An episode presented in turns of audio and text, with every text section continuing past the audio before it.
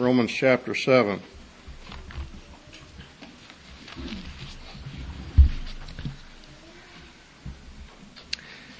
And we'll begin reading once again at verse 7. what shall we say then? Is the law sin? May it never be. On the contrary, I would not have come to know sin except through the law. For I would not have known coveting if the law had not said, You shall not covet. But sin, taking opportunity through the commandment, produced in me coveting of every kind. For apart from the law, sin is dead, and I was once alive apart from the law. But when the commandment came, sin became alive, and I died. And this commandment, which was to result in life, proved to result in death for me. For sin, taking opportunity through the commandment, deceived me and through it killed me.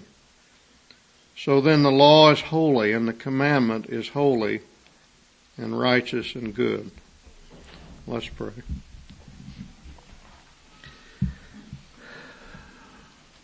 Father, we thank you so much for uh, this testimony that we've heard and for your grace, Lord. We thank you that um, you love the worst of sinners and you love the worst of Pharisees. We're thankful, Lord, that you save barbarians and you save Jews. And um, we just we we praise you and we thank you that there's none righteous, no, not one. There's none who understands. There's nobody who seeks after God. But you come to such and to, you you give reality and grace and faith. We thank you and praise you, and we pray for your help here today in this time as we look into your word. In Jesus' name, amen. Well, I'm sorely tempted not to even uh, take our time on Romans today because we've already heard the message. But uh, trust that the Lord wants us to go ahead and uh, consider at least a couple of the next verses. We've been looking at this second section of Romans 7 now for several weeks. And we've seen that Paul's purpose in this section is to dispel any wrong ideas that people may have gotten from what he said in the first section, from verses 1 to 6. Uh, in verse 4, he said that we died to the law in order that we might bring forth fruit to God. That would be easy to misunderstand. In verse um, 5, he says that sinful passions were actually aroused by the law, and that would be easy to misunderstand. It'd be easy for someone to get the wrong idea and think that the law itself is the problem. And so Paul wants to show us in this section that we've just read from verse 7 to verse 12 that uh, just the opposite is true. There's nothing wrong with the law, but there is something wrong with fallen man. And uh, that which is wrong with fallen man is something that the law can't cure. And that's also something that he wants to show us. Not only can the law not cure the thing that's wrong, but it actually inflames and increases the problem and uh, makes it that much worse. So we looked last week at verses 8 and 9 and how some of this worked out in practice in Paul's own life. He begins by saying that there was a time when, relatively speaking, he was apart from the law or without the law.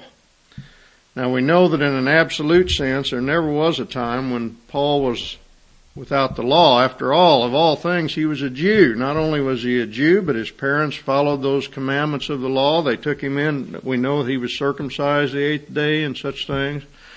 Not only that, but he grew up at the feet of Gamaliel, one of the great teachers of the law. So he, uh, he had the law in an absolute sense. He had the law, he was immersed in the law, you could say, from childhood.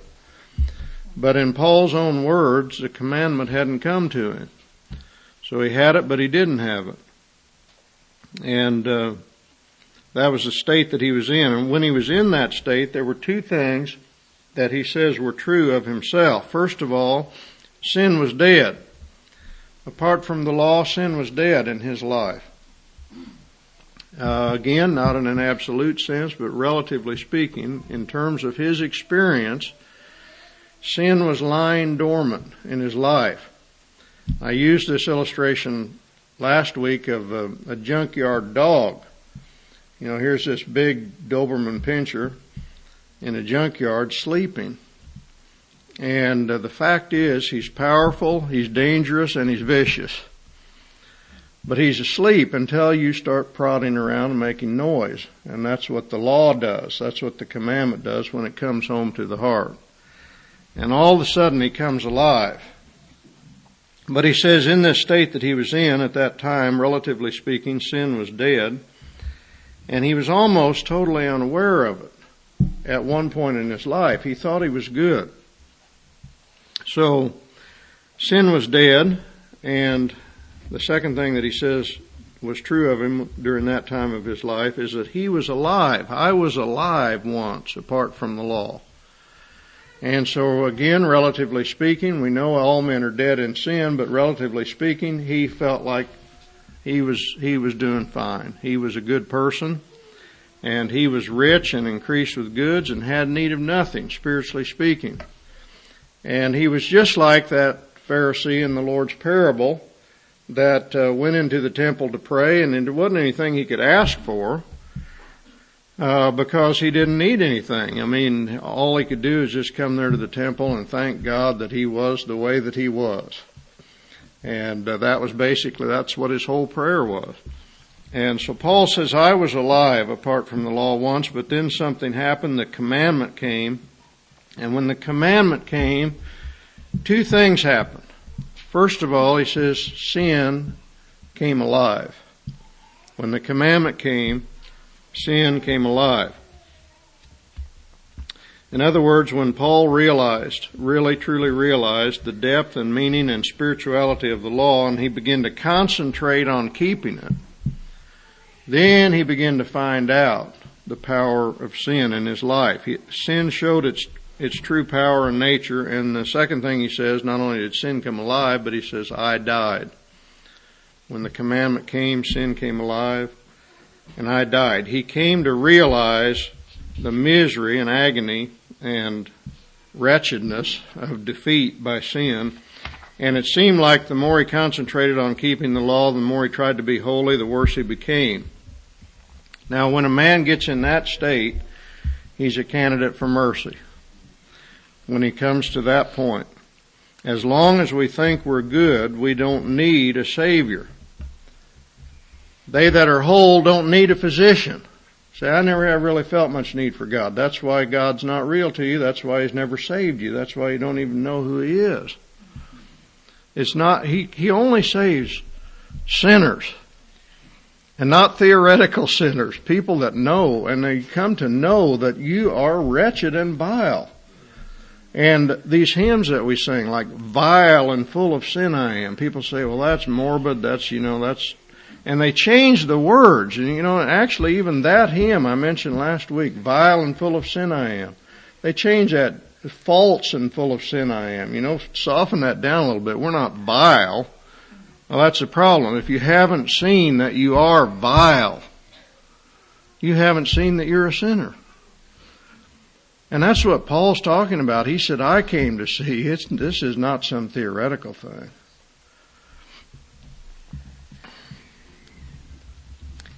Once we realize that, then we can be saved. And uh, again, the parable of the Lord concerning the publican.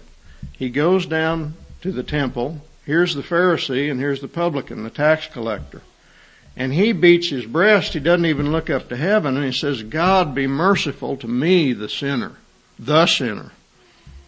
And that man went down to his house justified because he was a sinner and he saw his need and he cried out to God.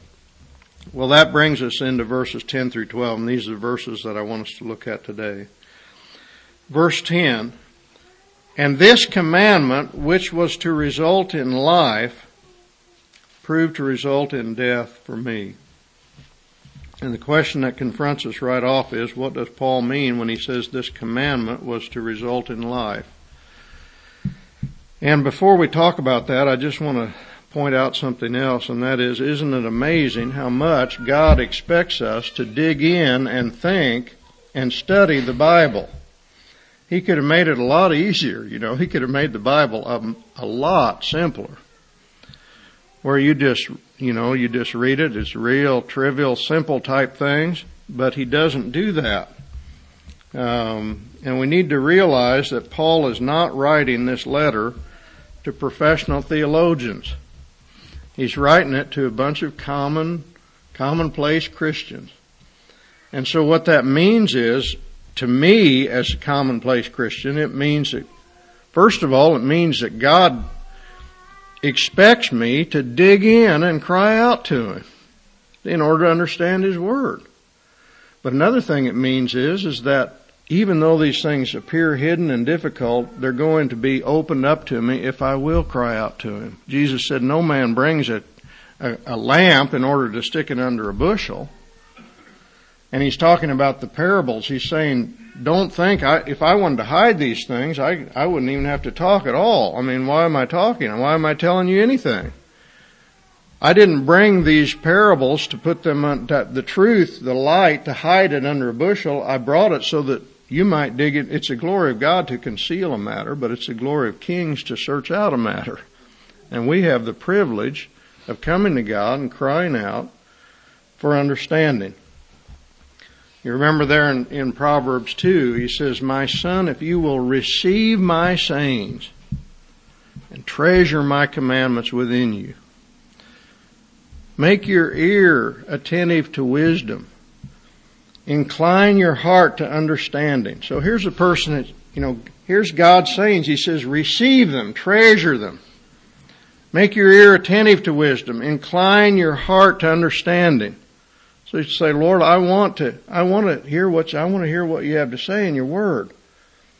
Well, then he says, then if you lift your voice for discernment and cry for understanding, if you seek her as silver and search for her as for hidden treasures. Then you will discern the fear of the Lord and discover the knowledge of God. Isn't that wonderful? The promise to us. But he says, if you cry for discernment and lift your voice for understanding, seek her as silver and search for her as for hidden treasures. So you say, well, I don't get much out of that book of Romans. Well, how much have you cried out to God to teach you? It's not some unusual thing that uh, even as a Christian, you've got to cry out to the Lord. He didn't just throw these things out on the ground to be trampled underfoot. He puts them, He hides them there for us to cry out to Him so that He might teach us. That ought to be our attitude as we come to the book of Romans or any of these other cha- other things in the Bible. You know, the Spirit, if you're a Christian, the Spirit has come and given you basic understanding and you just got to dig in and ask Him to give you more. So, we ought to, we ought to be encouraged to, to cry out to God to teach us, even as Christians. Open our eyes to behold wonderful things out of His law. Well, what does Paul mean here then when he says, in verse 10 this commandment which was to result in life. Well, the first thing that we need to do is look at the literal here. If you have a Bible like mine in the margin, it says this commandment which was to life. This commandment which was to life. In the authorized it says this commandment which was the commandment which was ordained to life. And I think the ESV says the commandment which promised life. Anybody have the NIV? What does it say? We got any NIVs? I've I've spoken too much against the NIV. Nobody's even got it anymore. What's that again? The commandment which was intended to bring life. So, so all of these are trying to get fill in the blank. See, the commandment which was to life, literally, and so, well, the commandment which was to result in life, the commandment which was intended to bring life, the commandment which promised life, all those are trying to capture the meaning. But the point is, is that the law is tied in with life.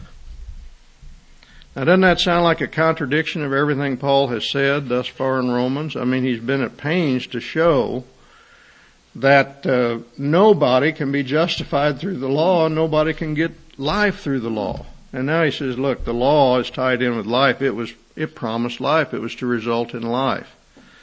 So in what way is the law tied in with life is the question. And anybody care to give the answer? How did the law, how was the law tied in with life? Anyone? All right, the law said, do this and you'll live. So it promised life. The law promised life. It said, do this and you'll live. And um, we see that in a lot of scriptures. In Romans 10:5, he says, "The man who practices the righteousness based on law shall live through that righteousness." So there's an example. And uh, Deuteronomy 6:25, if you God says if you keep it, it will be righteousness for us if we are careful to observe all this commandment before the Lord our God just as he commanded us. I guess Moses is speaking there. He says it'll be righteousness for you if you keep it. And if you have righteousness, you'll live. Galatians 3:12. Um, it says, "He that does those things shall live by them. The law is not of faith, but he that practices those things shall live through them. Um, Luke 10, 25 to 28. Maybe, maybe I'll turn to that and read it to you. Luke 10, 25 to 28. Behold, a certain lawyer stood up and put him to the test, saying, Teacher, what shall I do to inherit eternal life? And he said to him, What's written in the law? How does it read to you? He answered and said, You shall love the Lord your God with all your heart and with all your soul and with all your strength and with all your mind and your neighbor as yourself. He said to him, You have answered correctly. Do this and you'll live.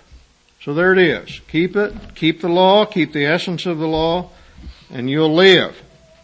Leviticus 18:5 so you shall keep my statutes and my judgments by which a man may live if he does them. I am the Lord. So Paul is talking here about what the law promises and would give if a man were to keep it. The law really did promise life to those who would keep it. The problem is it never happens. And that's what the last two sections of Romans 7 are about but this is what we need to realize. The Jews in general thought that God gave the law so that men could be saved by it. And that's what Paul thought, and that's what the Pharisees thought. God said, do this and you'll live. And they said, well, I'm a good person. I'll, I'll go ahead and do that. And the incredible thing is, is that people think that they're actually doing it and that they're actually keeping the law and meriting something from God until uh, the Holy Spirit shows them otherwise. That's how blind men are. I mean, those Pharisees, that, that's the state of the man apart from the law. He doesn't really understand anything and he thinks he's doing fine. I was alive, Paul says. But when the commandment comes, then it's a different story. Paul says, when the commandment came, sin came alive and I died, and the commandment, which was to result in life, resulted in death for me. In other words, I started out thinking I could keep the law and merit life, but once God opened my eyes, all the law did was condemn me and make my sin worse and drive me into despair. Sin came alive, I died. The commandment which was ordained or promised life proved to result in death for me. Martyn Lloyd-Jones says this, the law, far from giving Paul life and happiness and holiness and joy, did the opposite. It condemned him, it showed him his failure and his evil nature, it inflamed sin within him, and therefore revealed to him his utter helplessness and left him in a state of complete misery. That's the effect that law has upon those who are in the, flesh. It doesn't bring life, it brings death. Now, if that's what the law always does, then obviously God didn't give it in hopes that it was going to do the opposite. God knew what the law was going to do, and He gave it to do what it actually does. In other words, God didn't give the law in order for men to earn life and salvation by keeping it. He gave the law so that men would utterly fail under it. You say, that's not fair. God gave a law that men can't keep. You know what you're saying? The law is sin. The very thing that Paul anticipated, you see. And so what he does is he says, God forbid, there's nothing wrong with the law. There's something wrong with you. There's something wrong with man, fallen man.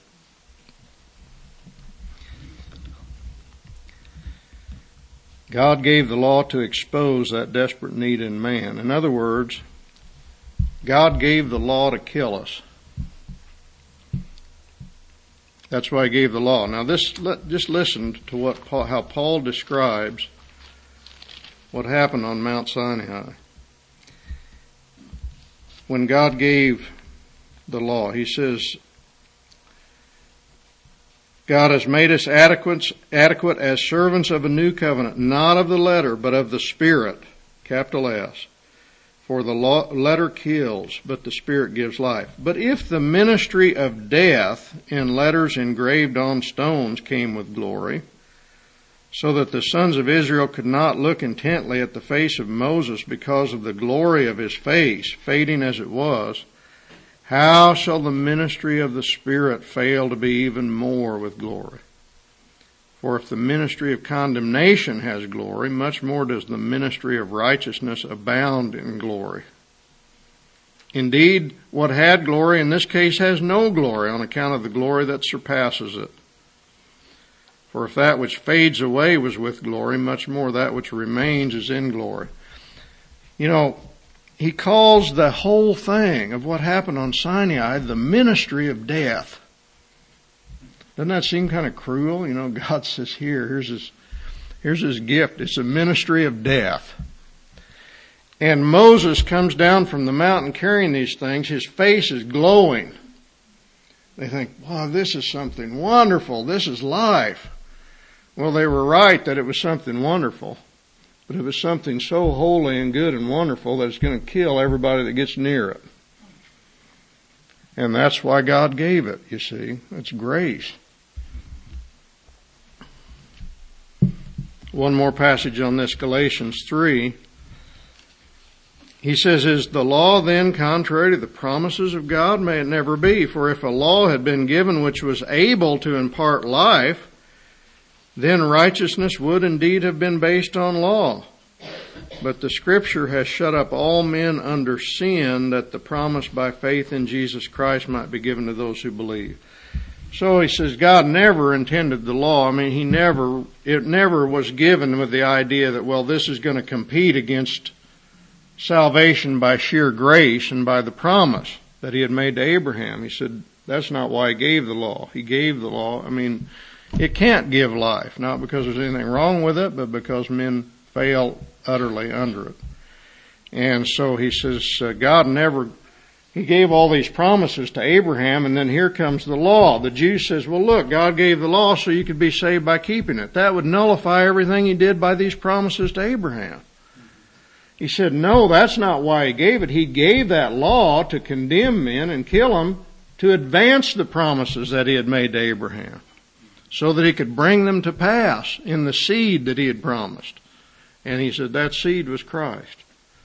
So, totally the opposite of the way the Jews thought.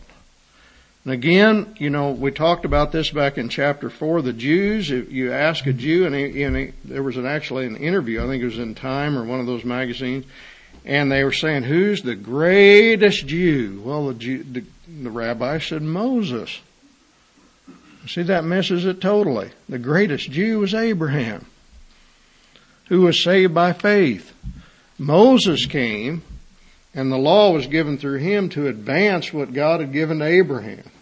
And so Paul, amazing, Paul goes back to Abraham, argues all that he does in Romans 4 talking about Abraham, because he's the big one. Well, verse 11, back in Romans 7. verse 11. For sin, taking opportunity through the commandment, deceived me and through it killed me.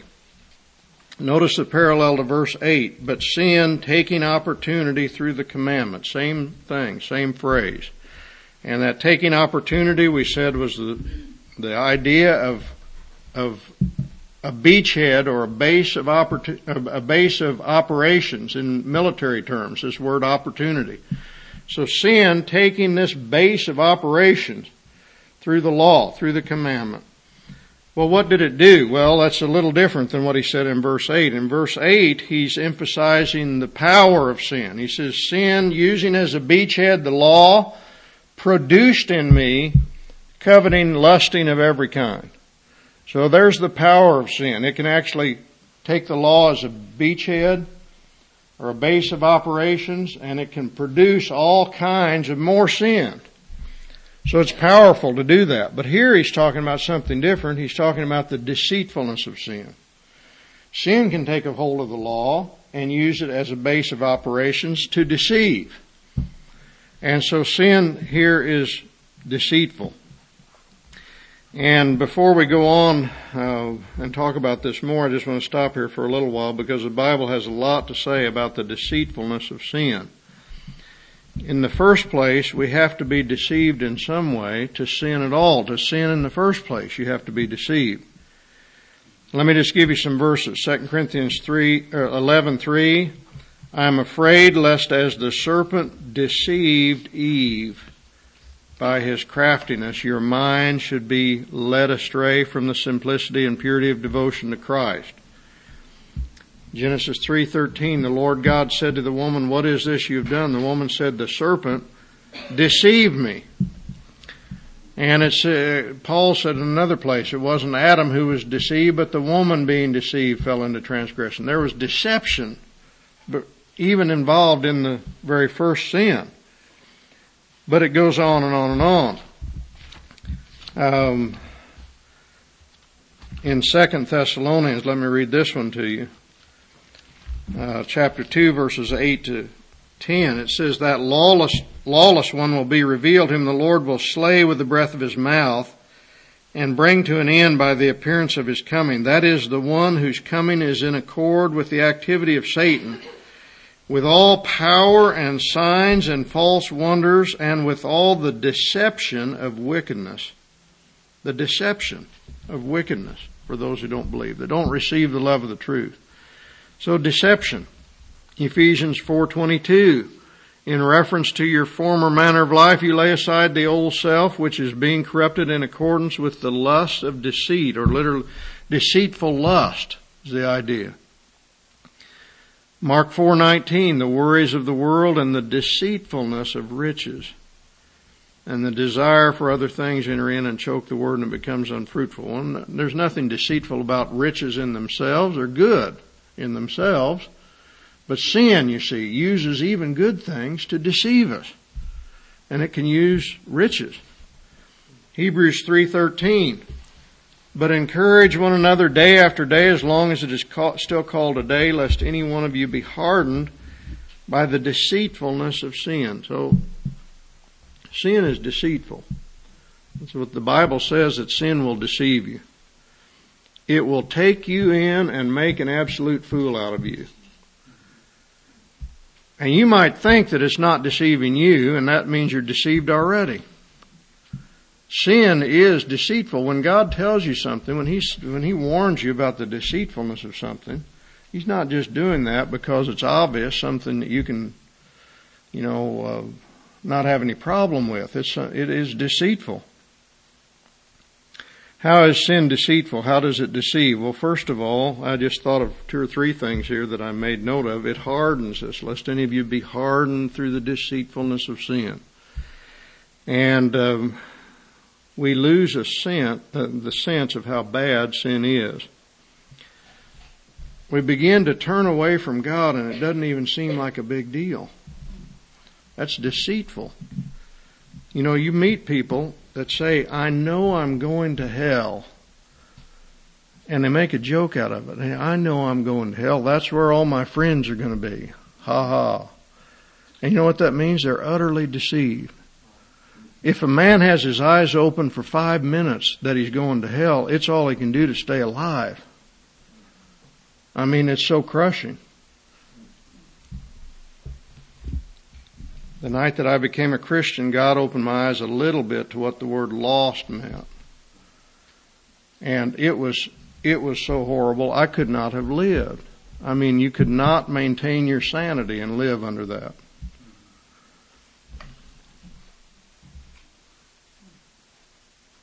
I mean, if you can talk about going to hell and joke about it, you're blind, you're deceived.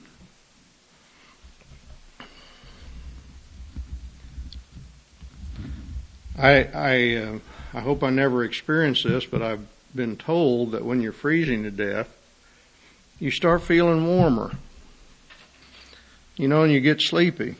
Let's just, I just want to lie down here in the snow. I mean, I feel good. I'm not freezing. I feel warm. That's what we're talking about with sin. It, secondly, it deceives us into thinking that death is life.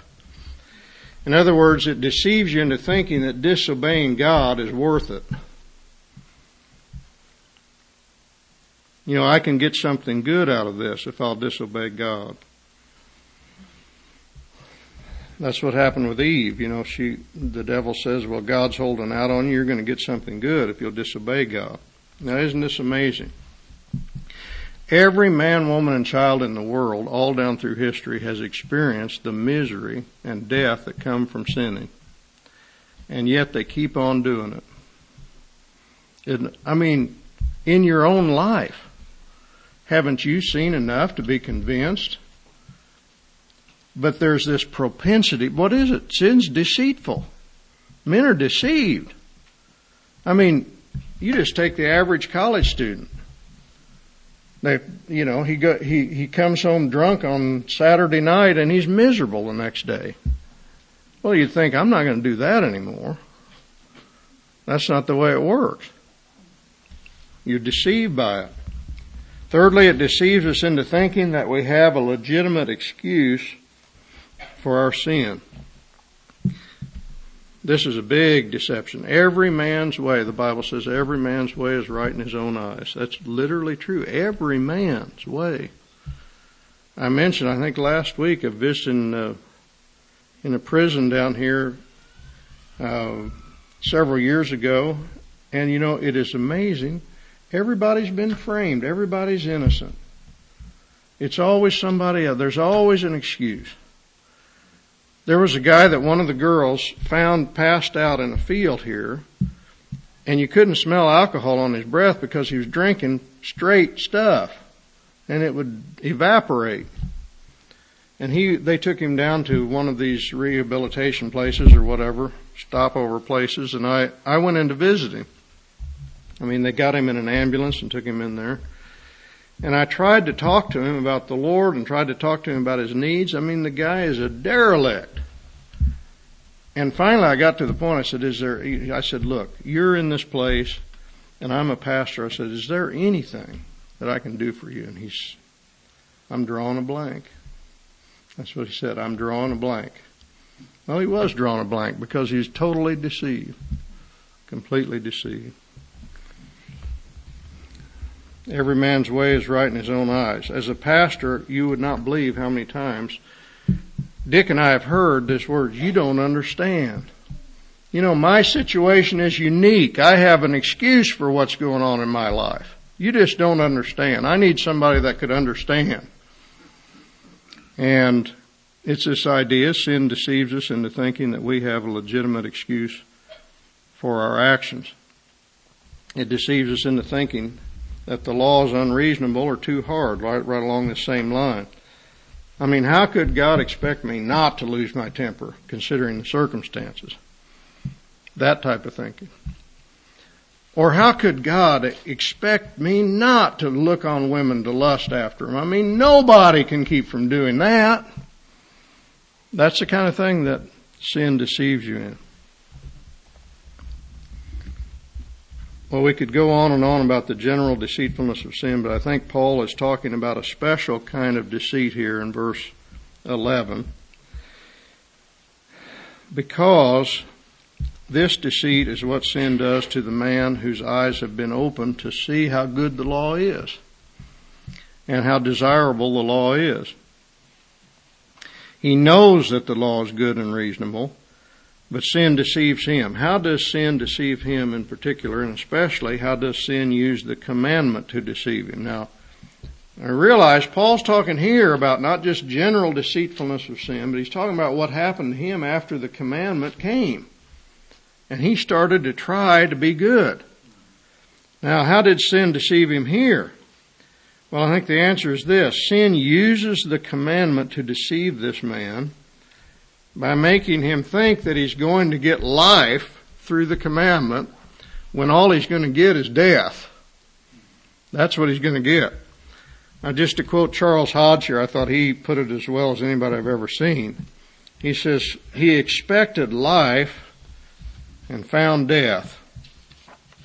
He expected happiness and found misery.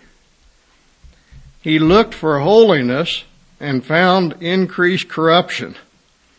He fancied that by the law all these desirable ends could be secured when its operation was discovered to produce the directly opposite effect. Sin therefore deceived by the commandment and by it slew him, instead of its being to him the source of holiness and blessedness. I think that captures it completely.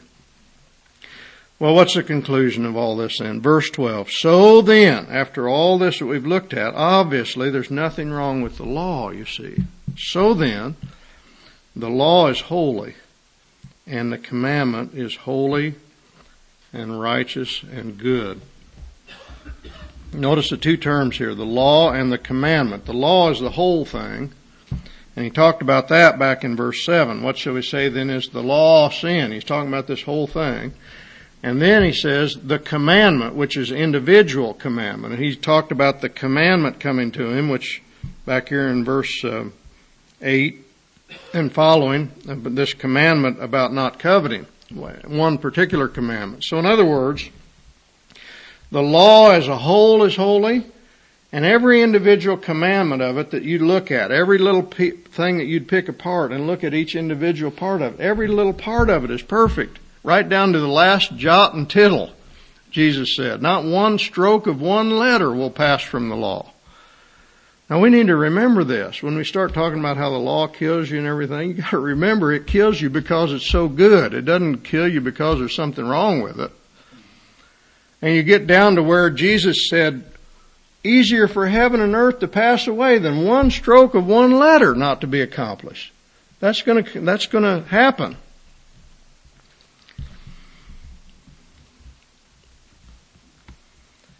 So right down to the least individual part of it, it's holy and righteous and good. It's holy because it came from God who is holy and it reflects His nature. Be ye holy for I am holy. It's righteous because it's absolutely fair and just. It doesn't demand one thing that's not right and fair and reasonable.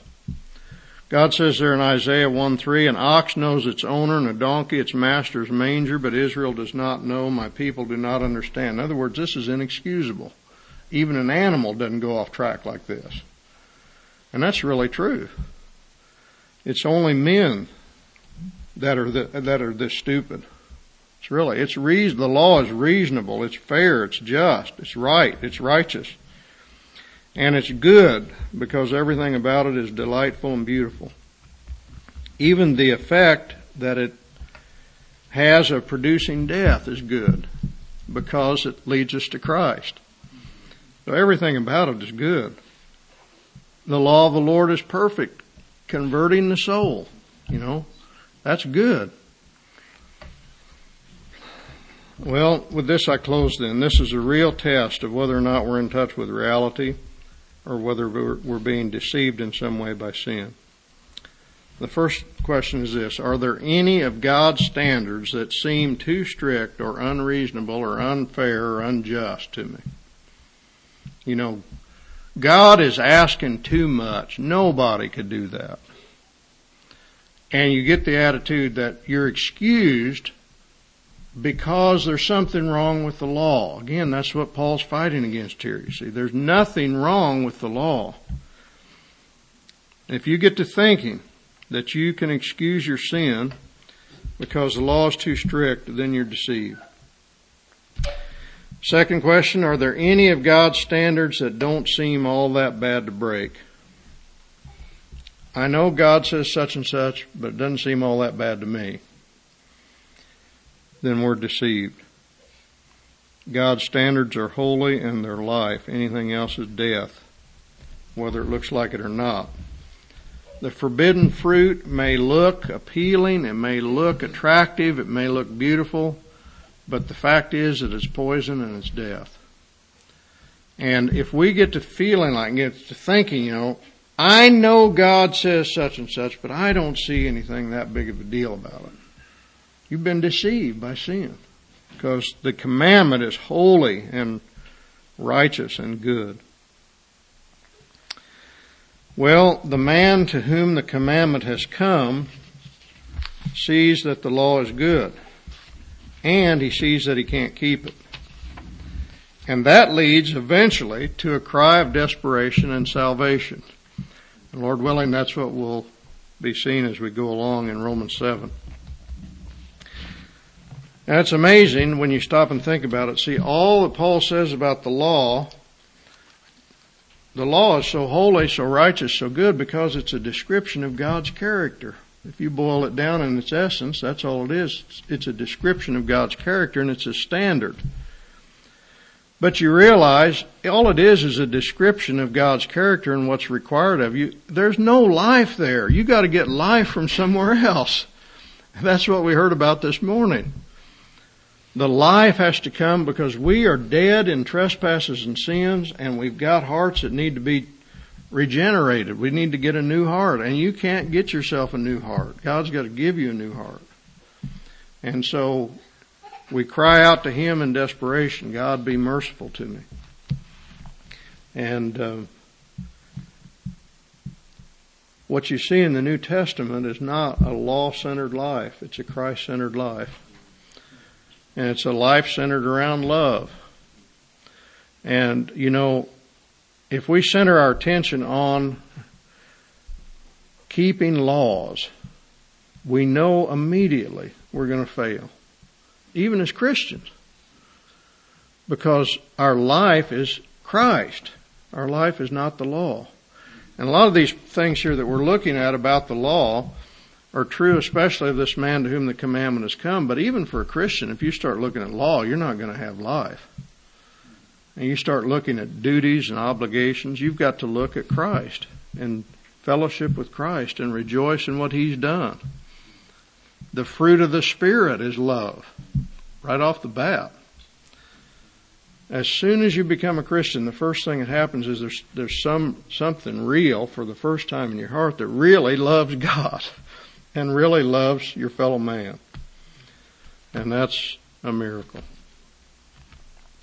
Lord willing, we'll go on next time and get into this section that everybody's been waiting for. 13 and 14 and, and uh, following. Wow. Thank you for your patience. They're later than I realized. Father, we thank you for this wonderful law that you gave, and we thank you that you gave it ultimately with the purpose of grace. You described to us clearly, and even the most clearly in the person of Christ himself, you described what the standard is and what you're like.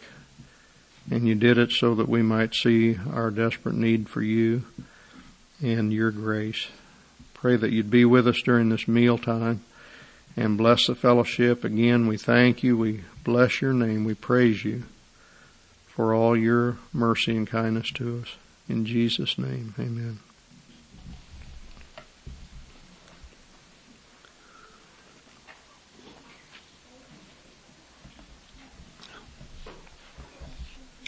We're dismissed.